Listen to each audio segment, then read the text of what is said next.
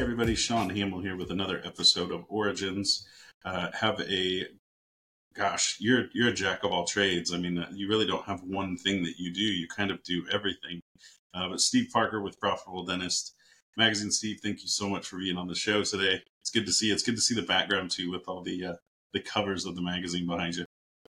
Sean, thank you. Um, yeah, we do. We actually have um, our office is spread way out. So I don't know, two or three or four years ago, we moved, and I said, you know, instead of putting art up, let's put some covers up. So we have about 36 years worth of covers. Um, you, you know, if we did a walk around, you would see every uh, hallway, every meeting room looks like these are the usually the newest ones, but there might be there's probably a hundred hanging around the office just like this. So yeah, well, remind us what we do every day. Well, that's awesome, and I really appreciated the opportunity of getting to meet you earlier this year uh, in Kentucky. We were at Dr. Larkin's event. Uh, me and my good buddy Chris Phelps were hanging out, and and it was really great to get to connect with you. And then you know, talking to Paula, talking to you, all the overlap that you kind of find when when you meet new people in dental. You guys have 300, 400 connections you didn't, realize or know about. Um, dentistry is huge, but it's tiny, as as everybody knows. But uh, it's just been really great to learn more about what you guys are doing, and obviously you with your past and like I just kind of gave you the quick rundown of where you started in school, then moving into owning a lab, then moving into consulting, and now you have this highly sought after and respected magazine, Profitable Dentist, that you're doing. How did that all come to be? How did you get started in dental? Did you always aspire to have a dental magazine when you were a kid? Like how how did this all start for you? So, Sean, th- first of all, thanks for having me on. Awesome question. Um, and and in full transparency, I'm still trying to figure out what I want to do when I grow up. so, um, and and part of that, I'm only you know halfway being facetious. I like to do new things. I like to learn new things. Um, I go all in on the things that I do. Um, I have owned, I've never, well, I was about to lie to you. I was an employee for a year and a half one time for a company that I sold to somebody. And part of the deal was, you know, you're an employee. And um, they wanted, you know, they wanted five years. I wanted five minutes, and it ended up being a year and a half. And, and not that I didn't um, enjoy it. There's part of me that liked the just somebody else taking care of everything. Um, but I think I like that. So, you know, very much like the dental world, you know, a lot of people who are who come in every day and get hammered being a dentist, they think, man, wouldn't it be great to work for, you know, this big DSO and just kind of punch in, punch out, make a big bonus at the end of the year and go, you know, watch my kids tennis practice. Um, that's mm. that's a great thing. That's awesome.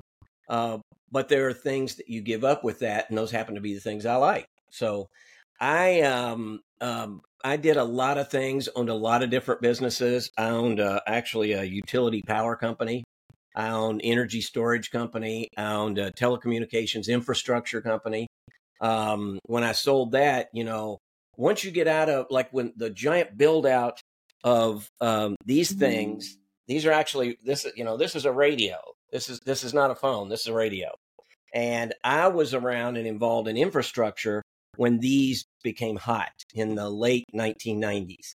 And that was, and we went from building, you know, a thousand sites a year, cell sites a year to building 10,000 a month.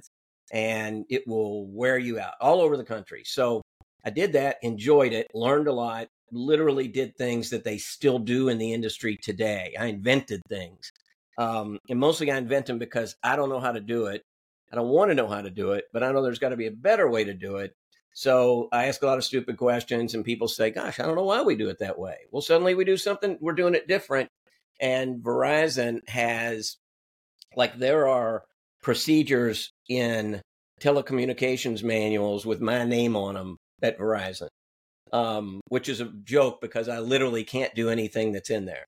But I helped bring that along. So after that, the natural next progression was dentistry and I sold that company. Yeah, I mean, you see the connection.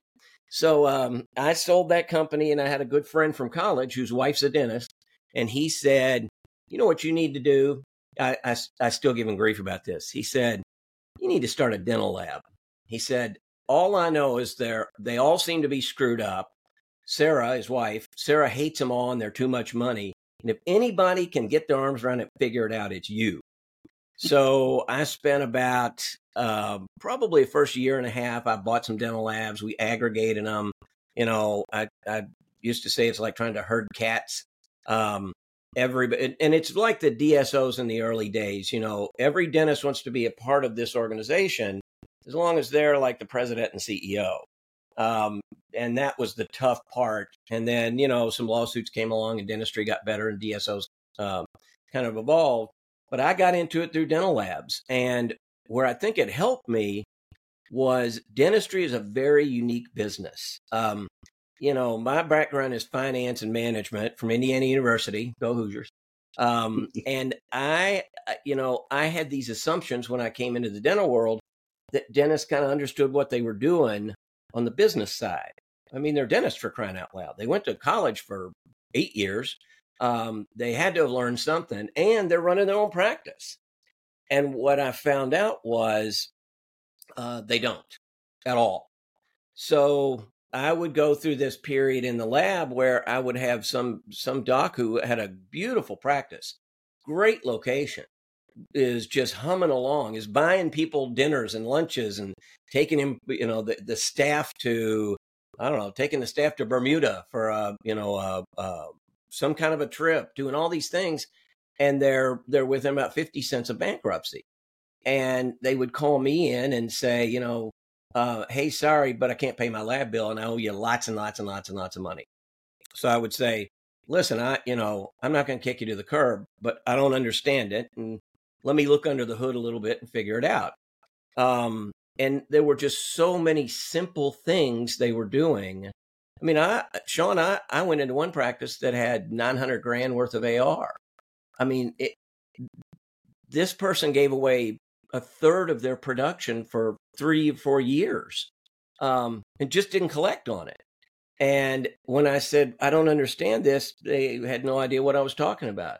I go into practices that the the um, office manager had stolen three or four hundred thousand dollars over the last two years.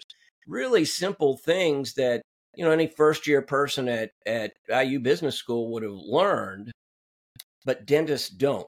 They went to dental school to learn to be a dentist, came out, and the first thing you do is hire somebody to run the business part so you can be the dentist. And so, uh, as uh, and I knew that if if they were paying their lab bill, they weren't paying their rent. So next month they're going to pay their rent, and then they're going to skip their lab bill. So I kind of got into consulting that way. Um, I coincidentally live in the same town as Dr. Woody Oakes, who is a legend in dentistry. And if if you're a dentist over 50 years old, you, you used to get our direct mail pieces about every 10 days. We've sold a million or we've given a million hours of CE. We've sold uh, thousands and thousands and thousands of DVDs and CDs and courses like that. And Woody was struggling, number one, with his health. Um, but number two, he was really struggling with this business um, still did a lot of DVDs. When I bought the business, we had a warehouse full of CDs and DVDs. Um, we were still printing a magazine that we was we lose money on every time we print it. Uh, printing it might surprise you. Printing and mailing is really expensive. Um, mm. I mean, it's just it's hard to do. So I came along to help with that. Uh, in the meantime, Woody said, "Well, let's get my consulting thing back going." Um, we did some some we turned some practices around. What I found was the majority of my time was keeping practices out of bankruptcy, and it was it was a lot of work. And we would literally, you know, a year later, they're right back where they started. So, you know, I knew that took a bigger was a bigger putt than I can make. Um, so I got out of the consulting. I am, am have moved everything that we have for the profitable dentist to what we call digital first. So we still do some print, we still do live meetings. Um, we have retired our Destin Spring Break seminar, which is, you know, ironically, it's where uh, Rick Workman decided, got the idea for Heartland sitting on the patio at our Destin Spring Break seminar. He looked across the room of, and he's told this story many, many, many times. He's a Dr. Workman is just a good human being, um, smart guy, Um, he said, I looked across the room at 1,200 dentists who love being dentists, but they hated the business. They hated running their business. And at the time, you know, he only became a dentist because his dad told him that farming is hard. You need a backup plan. And dentistry was his backup plan. And he said, I love doing the business part. Um, he got together, talked to one person. They picked a number and he said, I'll do this. I'll take care of the business of your practice. You pay me a percentage of the growth. And that was Heartland practice number one. So good things came out of those. They just, um, you know, uh, uh, my middle name is practically profit. So, you know, if you're going to be profitable, don't do things that lose money. And these big events lose a lot of money for a lot of groups. Uh, printing magazines lose a lot of money for a lot of organizations that try to print them. So we've evolved to where most of what we do is digital first. We reach a much bigger audience. We can help a lot more dentists with a lot more content and we can nurture a lot more um, creators, uh, people like yourself, who you know, if if it was 20 years ago, Sean, you'd be coming to me.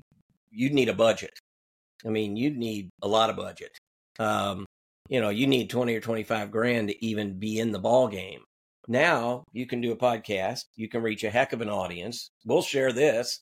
Um, you just couldn't do that 10, 15 years ago. So that's kind of how we got here. And and the past three years, you know, we took COVID as an opportunity. Um, it's a good excuse to stop doing things we probably should have stopped doing five years earlier.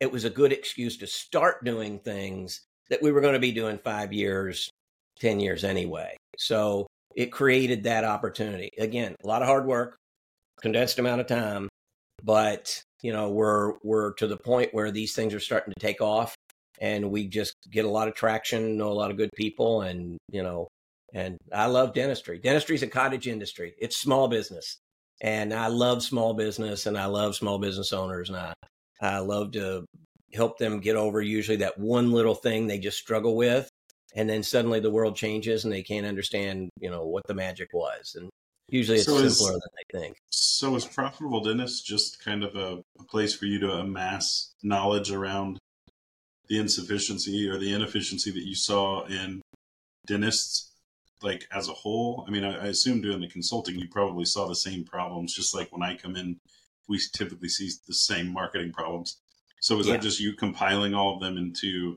a magazine is that how it started yeah i could if i wanted to kind of be uh you know uh, uh, smart aleck about it. Uh, and most consultants will tell you the same thing. You can look at a practice, and I can tell you, I can get, I can tell you four of the five things that are a problem without even walking in the door. Um, they're very, very, very common. So a lot of consultants, that's all they're doing is addressing simple things that Sean, you you and I could do. One of my I I, I have five kids. Um, we finally kicked them all out of the house. Um, they're grown. I mean, they're you know they we were thinking of doing it when they were like 14 or 15 but apparently there's rules about that but right. all of our kids are in their mid to late 20s and but um the um you know the things that they do are very very very common. And trying to get that across is the difficult part. But um, dentistry there's just so many common common things. And it's it, again it's really simple things for maybe you and me. Any one of my kids who went to business school as a freshman could literally tell you what they, they could they could look at a p&l and a balance sheet and talk five minutes with the dentist and say yeah this is what's going wrong and i'm you know halfway through my freshman year in indiana now, if you were so going to like Ohio State or Michigan, you you probably need to be a senior, maybe a little postgraduate. Wow, Indiana wow, halfway through your, your freshman year. Shots fired. I like it. what would you, you say? What would you say is the most common thing, or the most detrimental thing, or maybe the easiest thing? That that one question turned into three questions. I apologize, but let's say no. What's the easiest thing that a doctor could know? They hey, could, I may need a consultant. Yeah, they could. So the number one thing is they can understand that they own the business. That's it. You own this thing, period. So, you know, if if money's missing, and my my uh, uh, good friend Roy Shelburne will tell you, you know, Roy Roy went to jail um, because he was doing um, Medicaid work, and his office manager was signing these things and doing them wrong. Well, you know, when the law shows up, they don't say, "Oh, it was her fault."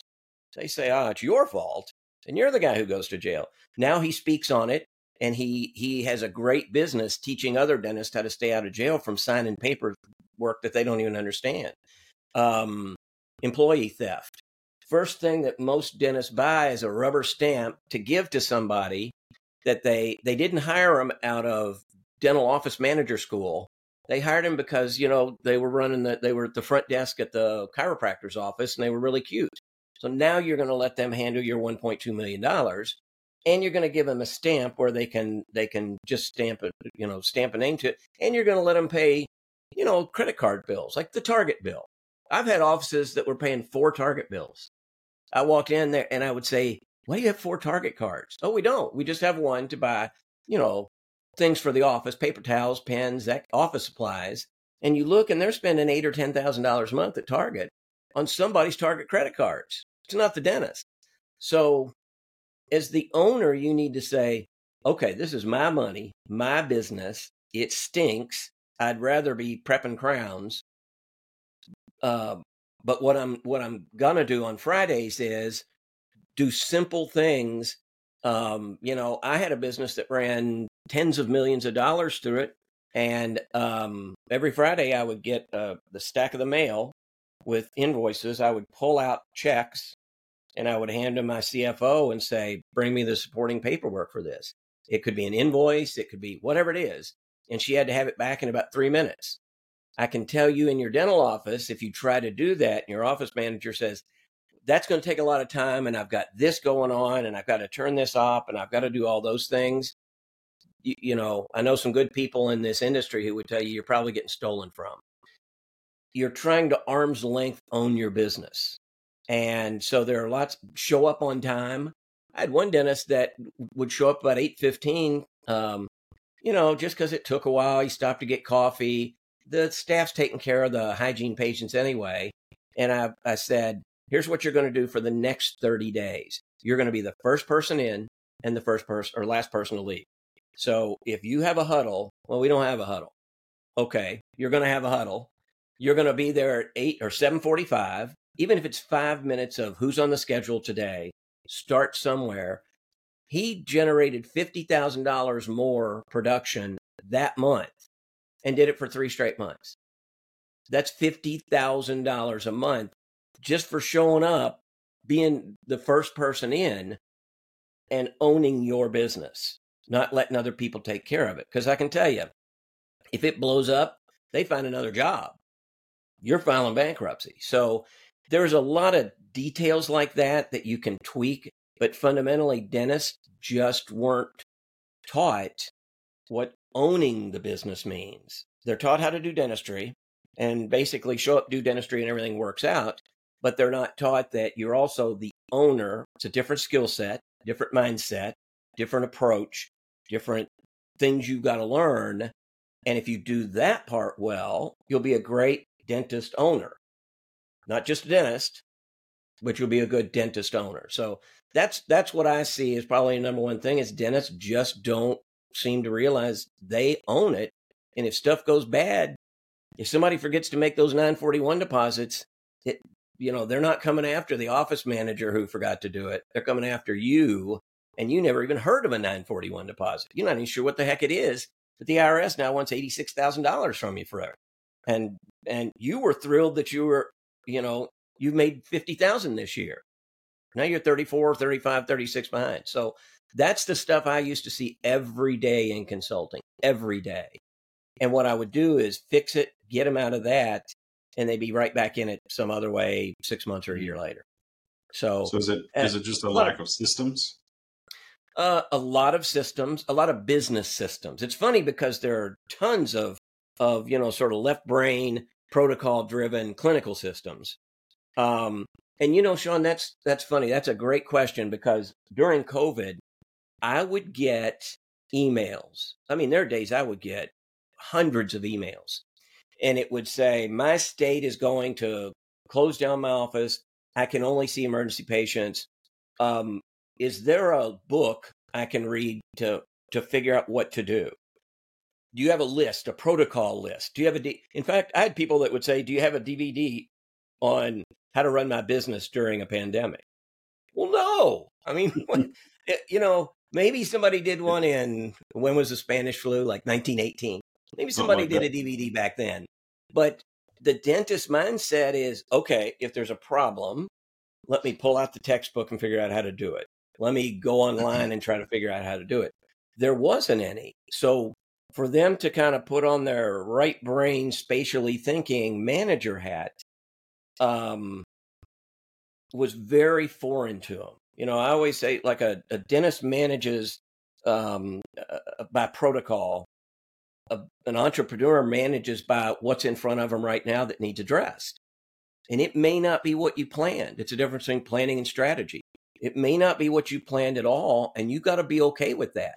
And if you're going to wig out because it's not going according to plan, I promise you, in your career at some point, I mean, I don't think we have another pandemic on our hands, but you know, when stuff like that happens, I, I, we started doing. Um, I mean, we were having webinars, weekly webinars with two and three thousand docs on, and my message to them was, "You've got an amazing opportunity here. Yes, it sucks, uh, but you know, you're getting some uh, PPP money and some things like that. So, and you need to number one be communicating with your staff because they're more scared than you are, and you need to if you're if you're keeping them on payroll and you're you know taking the PPP money, bring them in and do the stuff that for the last five years you said, yeah, we can't really update our software, we just don't have time. Yeah, we can't switch out this piece of equipment, we don't have time. Yeah, we can't, you know, write these systems and protocols, we don't have time. Well, guess what? You have the time. So the ones that came through were the ones who who worked on their business during COVID shutdowns eh, when they couldn't work in their business. So, you know, I know that's a long answer, a, a little question, but that's there is no silver bullet in dentistry that that says do this, and docs really want that. They were trained that way. Is you know, with an implant case or with an endo case, you know, don't use the file more than uh, twice. It's that simple. Problem solved. You'll never have any problems with an endo again. As an entrepreneur, man, nothing like that exists. It, it just doesn't. So, hmm. yeah, well, for sure, and and it's it's it's kind of how I feel sometimes talking about the story based approach to marketing. Like it's mm-hmm. It's so simple, but it's really hard at the same time. It's really difficult, and sometimes the answer to a doctor's problem is a lot easier than they think. Almost, it's so simple that they yeah. just think, well, that that can't fix it, you know. Um, it's surprising you, to me they they don't go ahead and ask a question because I because I, I wanted to talk about story based marketing. Yeah, for sure. I was just curious. I mean, you've been doing this for two decades almost, so mm-hmm. uh, and I know, like you'd said, understand that that you own the business. But if let's say a new doctor is listening to this and they're you know moving into a startup or they're doing an acquisition and we have a varied audience of folks but what would you recommend in terms of do you have a book or do you have a, a resource that you recommend for somebody to start to get that initial push into the knowledge they need as an entrepreneur do you have a favorite book that you recommend um, my very favorite book i happen to keep behind me and i would encourage every single prospective dentist and entrepreneur is the e-myth all right. It basically is the entrepreneur myth. It is, I don't even know when this was written. This one's signed by Michael Gerber. Um, I probably got this in the 80s.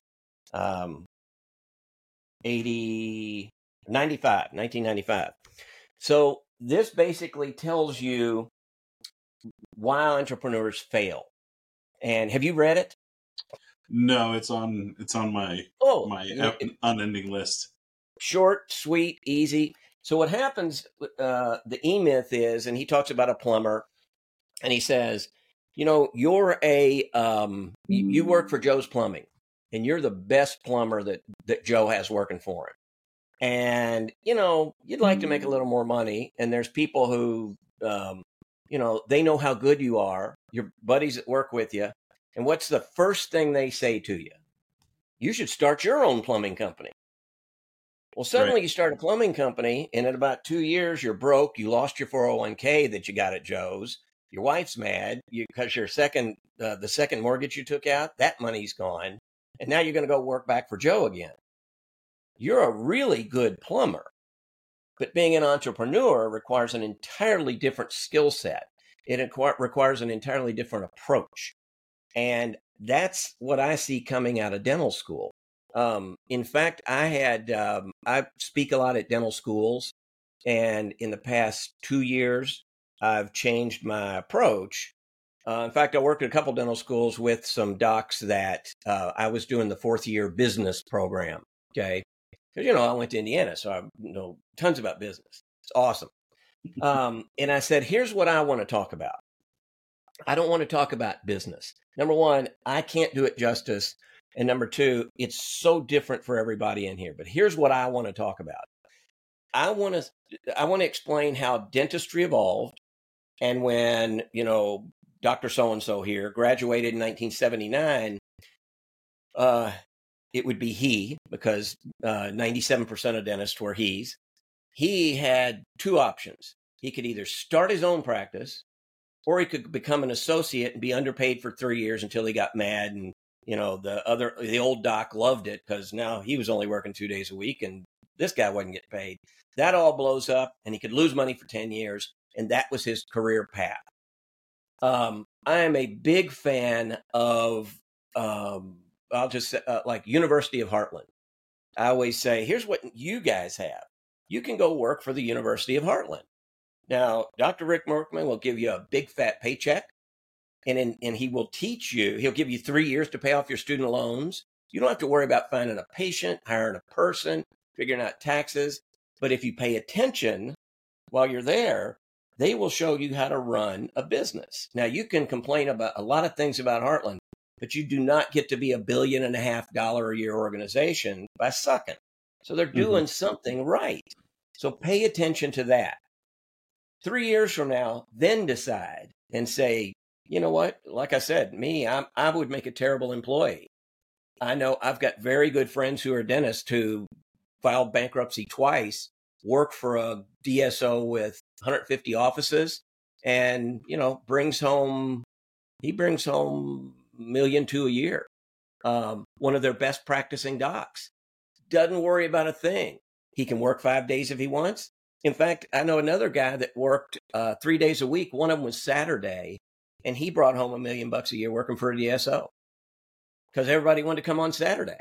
So there's so take the time to learn that because you have that now. Decade, two decades ago, you didn't have that opportunity. Or hook up with some of your dental school friends, 53% of which are women now. Um, group of you get together and say, you know, hey, why don't we all get together, start, you know, we'll buy, we'll either buy a little practice or group, or we'll start our own thing. We'll hire so and so's husband, who's an MBA, to run it. We'll hire so and so's wife to be the director of operations. And suddenly we got a six doc practice that is now we can, you know, worth something and we can exit you have so many opportunities to find where you fit, work well, and and don't have to learn about it three years from now when you're waking up at three in the morning, you know, in terror and don't know how to find that eighty-six thousand dollars that the IRS wants for these 941s you don't understand. So mm.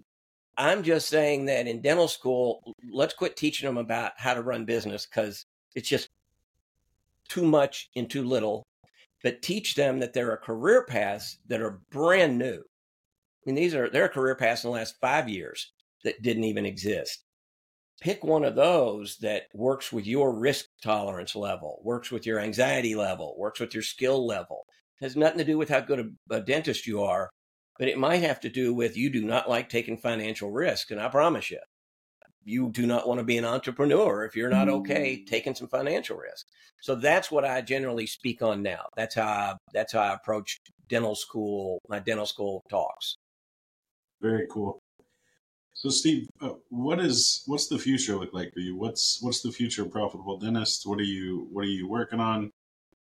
How can people get in touch with you? Where can they find you? Um, the Steve at theprofitabledentist.com. Um, and I'm usually everywhere there and have two dozen more email addresses, but mm. uh, the profitabledentist.com is the easiest. Um, again, we're making a big transition to what we call digital first. Um, all I'm really doing is the same thing I did in telecom, same thing I did in power. You know, if we keep doing the same thing, we're going to keep getting the same results. So if we want better results, you know, we got to do something different. Um, you know, there's also a lot of business adages. You know, you're going to eat or get eaten. Um, you know, if it ain't broke, break it, because if you don't, your competition will. I mean, there's a lot of things that basically for me are if if you want to come in and do the same thing every day, you need to be an employee. So part of what's inherent being an entrepreneur is saying, man, I lose my butt every time I print a magazine. I'm not going to not print the magazine. You know, one of the things I didn't want to do is watch my magazine get thinner and thinner and thinner and have less content, but more advertisers because I need the advertisers to pay to print it and mail it. Um, I didn't want to watch my events get smaller and smaller and smaller lose money on every one of those because it's unpredictable who shows up or not. So we're experimenting with what we're doing next. And, you know, we did that 30 years ago. We did the first private dental event and gave the first private CE. It used to be you, you could only get it from your state or from the ADA. Um, we petitioned uh, ADA and they said, you can't do that. And we said, why not? And again, they said, well, there's really no reason. So, you know, and I said, right, there's no reason. So, how do we work out that private organizations can give CE? So, we're doing things like that. Um, I will hand it off at some point. Um, I've got a lot of good people. Um, and I've been fortunate in my business life that somebody or some organization always bubbles to the top. And I would much rather build that for somebody who wants to take it over as opposed to just selling it to some, you know, some big corporation that just can write a big check. And we're lucky sure. enough, you know, we uh, not, you know, everybody needs money and everybody likes money, but we're lucky enough that, uh, you know, I could afford, um, we still own dental labs. And I can tell you, there's going to come a point when we sell them and it will be employees. It, it won't be, and then they can do what they want with it. But, you know, they all had a good run. Everybody made a good. A lot of people made a good living. We paid a lot of taxes here in New Albany, Indiana, and um, so that's that's what we'll do. That's awesome. That's awesome. Well, Steve, I can't thank you enough for being on the show and sharing your your story and take on this whole uh, dental thing. Everybody's you, everybody's mm-hmm. experiences are so unique, and uh, yeah, it's cool to see as you continue to solve problems. You just documented them and basically made it massively mm-hmm. available to other doctors. Um, and just how it stands the test of time in terms of the docs, you know, 20 years ago that were having issues, probably the new docs today are still having the same issues. Same, um, same, same fundamental issues. They just yeah. look a little different. Yeah. Well, I can't thank you enough for being on the show. Hopefully, I'll see you at an event here sooner or later. I hope um, so. Yeah. And check out Profitable Dentist if you haven't. I'll put all the links in the show description. Steve, thanks again so much for being on the show. Thanks for having me, Sean.